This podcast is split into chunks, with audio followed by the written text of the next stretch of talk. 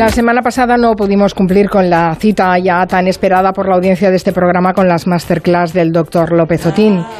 Recuerden que teníamos esa, esa resaca postelectoral en Cataluña que no nos lo impidió, pero de nuevo retomamos esta lección radiofónica y lo hacemos, lo vamos a hacer con música porque en la última sesión nos comprometimos con el doctor Carlos López Otín, catedrático de bioquímica de la Universidad de Oviedo, a comenzar esta novena masterclass con una canción de, de Silvia Pérez Cruz que le inspira para explicarnos las claves sobre el proceso del envejecimiento y la longevidad. Profesor López Otín, buenas tardes. Muy buenas tardes, Carmen. Contento de hablar contigo y muy orgulloso de Julia. Y em, nosotros muy agradecidos de que usted esté ahí, mm. porque sabemos que, está ahí. Gracias, de mm. verdad. Bueno, lo prometido es deuda, doctor. Ahí tiene su canción para mm. comenzar ese resumen de su última masterclass, penúltima masterclass.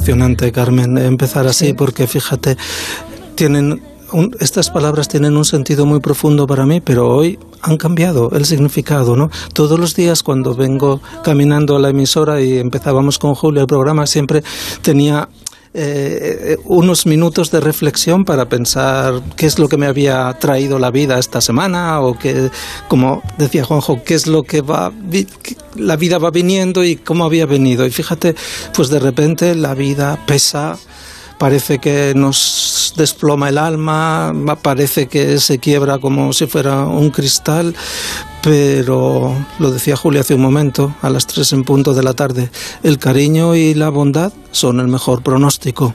Así que hoy, como he venido a la emisora, es con unas palabras para Julia. Y si me permites, antes de empezar a hablar de la vulnerabilidad y de la invulnerabilidad, me gustaría decir estas palabras para Julia, que son prestadas y, un poco interpretadas eh, por de los versos de José Agustín Goitisolo, o sea que le pido permiso a, a, Julia Goitisolo, y, y, me gustaría decirle a, Julia, si está escuchando, que seguro que sí, eh, porque ella quiere que el programa siga y se haga fenomenal, pues sí, que es verdad que la vida es bella eh, y como a pesar de los pesares tendrás amigos y tendrás amor, pero tantos, tantos, no sé si eras capaz de pensar que los ibas a tener, ¿no? Porque en, de tres a cuatro y media se han llenado todos los mm, mecanismos informáticos para expresar a, Julia su amistad y su cariño y su amor. Y, y entonces eh, digo que cuando te estoy hablando a ti con estas palabras también eh, estoy diciendo, estoy pensando en otra gente, como tú has hecho, has pensado en los que eh, tenían eh, o han sido diagnosticados de cáncer y, tú has hablado con ellos y les has hablado, los has escuchado, pero como decías, ahora sabes bien lo que es, ¿no? O sea que de alguna forma tu futuro es de verdad, como decía Goiti, solo tu propia vida y tu dignidad es la de todos. Y mm, otros, otros, porque sabemos que tú lo vas a hacer, pero otros esperan que resistas y que les ayude tu alegría y yo añadiría tu empatía, tu infinita empatía. Y entonces, cuando estés en ello, porque vas a pasar algunos momentos difíciles, lógicamente, eh, siempre acuérdate de lo que un día, eh, hoy, 22 eh, de febrero, te han dicho tantas personas, te han escrito tantas personas y por supuesto también sabemos que ni te vas a entregar, ni te vas a apartar junto al camino y no vas a decir no puedo más y aquí me quedo, como dice las palabras para Julia, porque has pasado por cosas difíciles en la vida, eh, también has sentido la vulnerabilidad de tu cuerpo desde que eras casi una niña y has podido con ello y lo has dicho también antes, si llegamos a Marte vas a poder con ello. Así que la vida es bella, tú verás como a pesar de los pesares tendrás amor y tendrás amigos infinitos, ni, ni, los ganges amazonas de, amigos. Y nada, pues vamos a hablar Muy bien traído esas palabras para, para Julia de, de solo la verdad es que muy bien traído, profesor.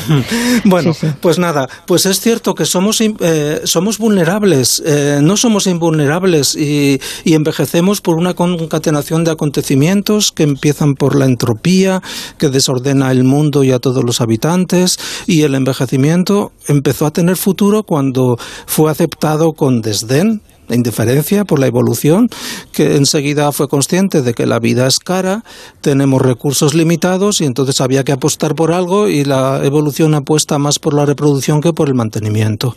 Y entonces, bueno, pues sufrió también los efectos secundarios de algunos éxitos moleculares que nos ayudaron a sobrevivir al principio y al final lo que tenemos es un problema de mantenimiento, de desgaste por uso y el envejecimiento triunfó por por la obligada imperfección. Y recuerdo unos versos muy antiguos de un poeta chino que decía, si el cielo tuviera pasiones, también el cielo envejecería.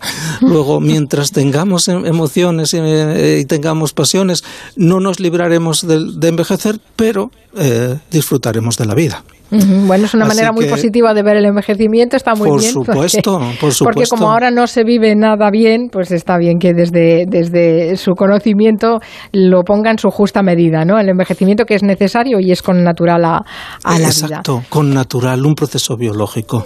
Mm, antes de, seguir, recuerde, eh, vamos a recordar, doctor, mm, que ya saben que a través del WhatsApp de voz, del 638-442-081 o del correo de Julia en la Onda, en Onda Cero, eh, eh, pueden hacerle consultas al profesor López Otín y que también tiene, eh, nos ha ofrecido generosamente un correo electrónico personal con el que responde a los oyentes individualmente, que es, eh, es el, el, el sueño del tiempo, pero en las iniciales, ¿no? El acrónimo del sueño del tiempo, gelo arroba gmail.com. ESDT gelo arroba gmail.com. Eh, nos tiene que explicar de todas maneras, ahora que ha dejado como muy arriba el hecho de envejecer, y que nos ayude a entender cómo, cómo lo hacemos, cómo, se manifiesta ese eh? desgaste y qué posibilidades tenemos para enfrentarnos a ese envejecimiento. Sí, pues es algo en lo que la verdad he pensado muchos años y muy profundamente, no solo yo, sino muchos otros, en un trabajo que publicamos en, en 2013 en la revista Cell, han pasado siete años, aunque en mi mente parece que han pasado siete siglos, definimos algo que nunca se había hecho antes y es las claves moleculares y celulares del envejecimiento, o sea, cómo se manifiesta el desgaste. Y em, hay nueve determinantes comunes del envejecimiento, no solo en humanos, sino en todos los organismos. Y se pueden clasificar estas nueve claves en tres categorías. Los determinantes primarios, los antagonistas y los integradores. Y en conjunto, estas tres categorías representan tres que son un poco nombres más científicos, pero representan tres ideas. Los primarios son los daños que sufrimos. Los antagonistas, las respuestas fisiológicas que tratan de protegernos de manera natural frente a estos daños que vamos sufriendo.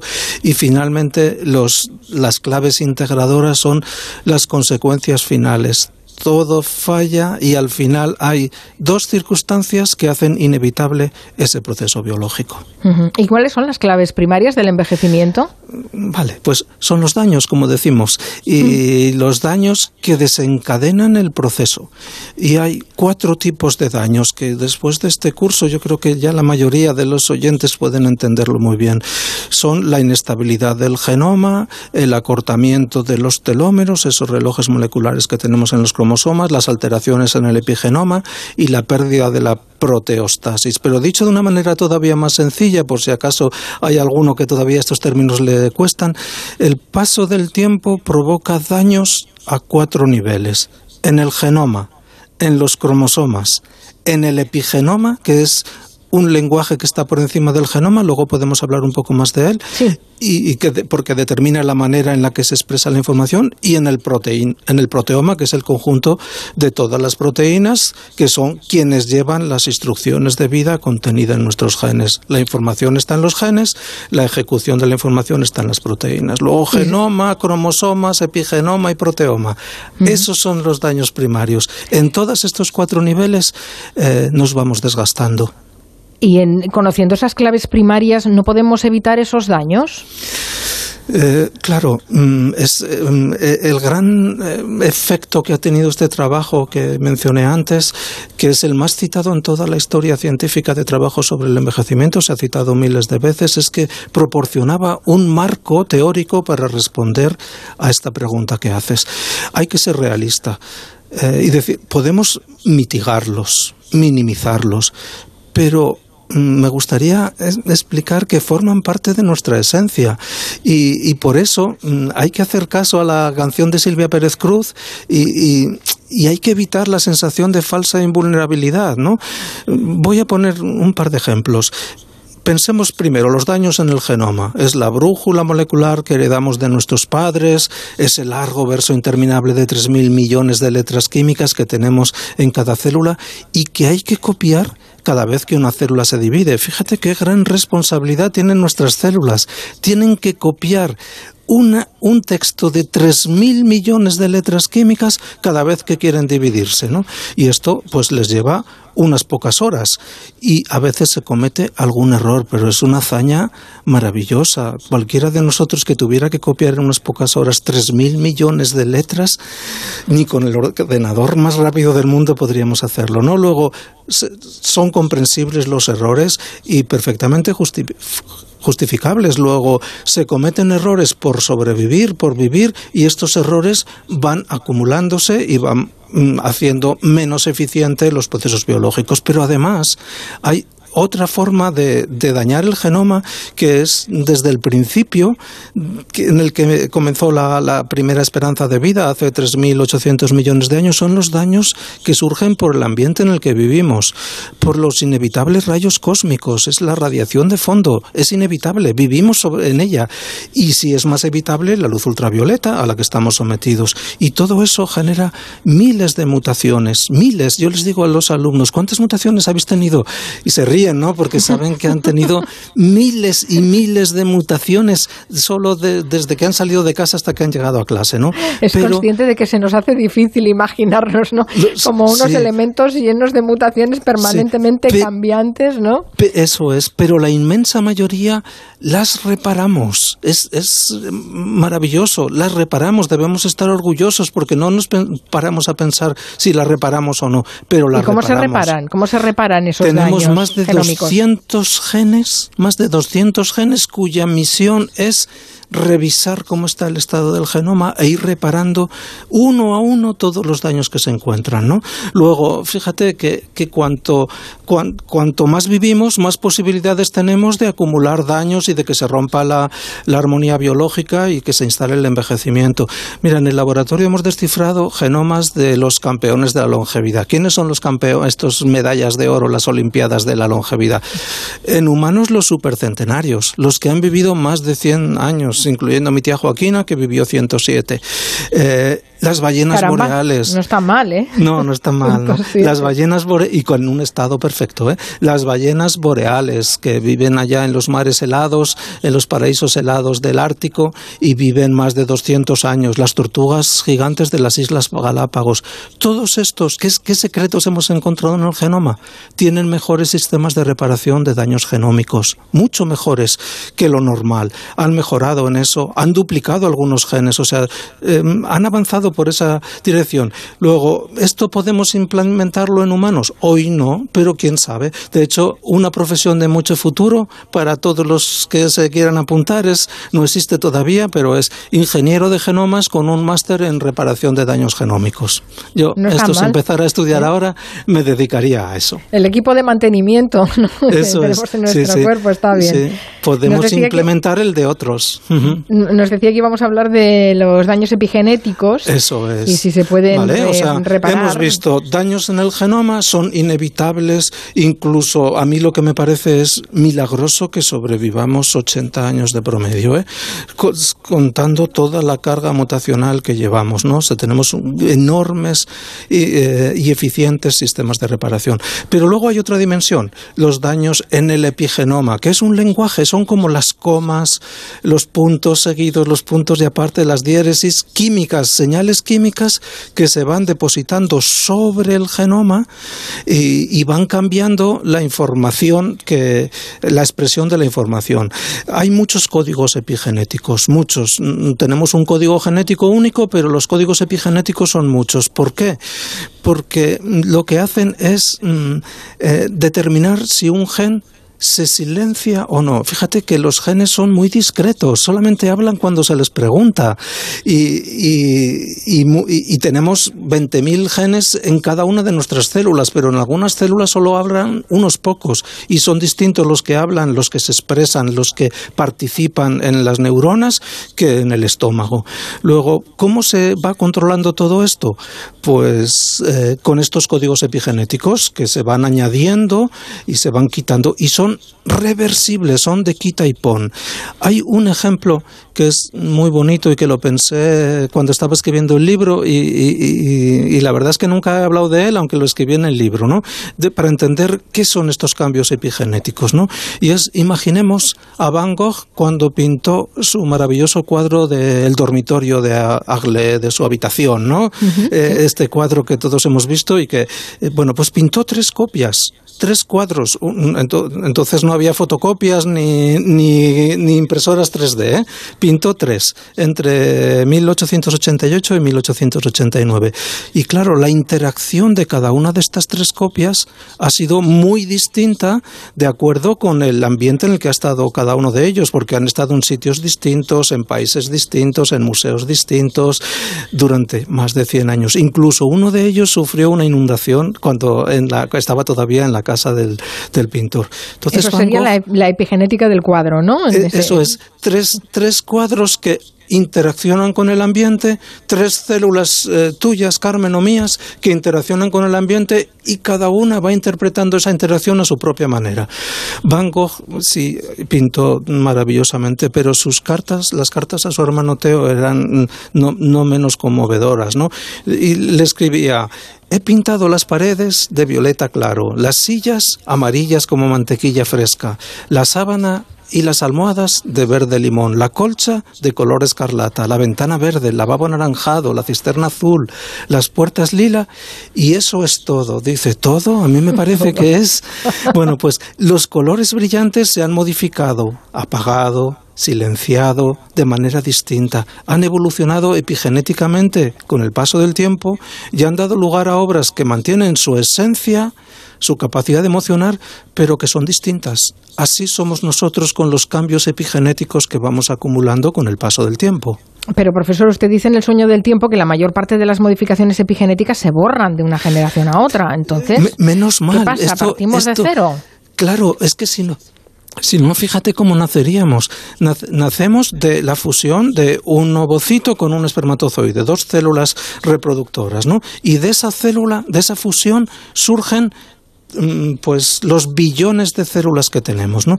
Imagínate que esa fusión, eh, esas dos células empezarán con la edad epigenética que tienen nuestros padres, nuestros progenitores. Imagínate que es a, los 30 años. Todos los cambios que hubieran acumulado eh, aparecerían en la célula, eh, en, en, la primera célula, ¿no?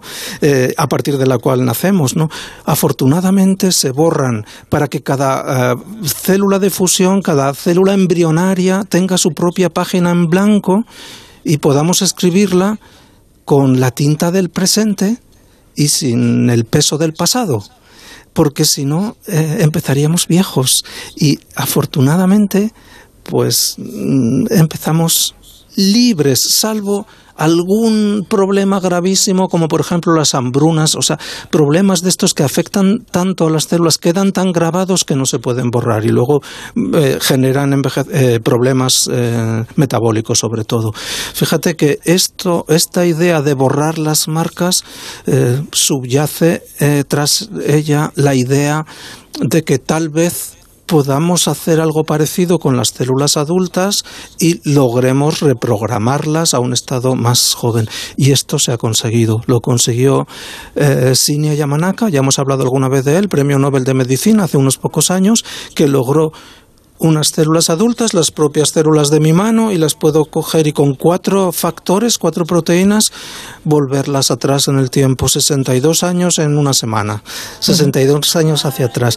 Pero son células, no, no, no es, es en el mundo celular, no es en el mundo eh, de un organismo que nos bañamos en una bañera de, de, de, células, de factores de Yamanaka y rejuvenecemos, ¿eh? porque esto me lo ha preguntado incluso para hacer un reportaje sobre esto, pero no.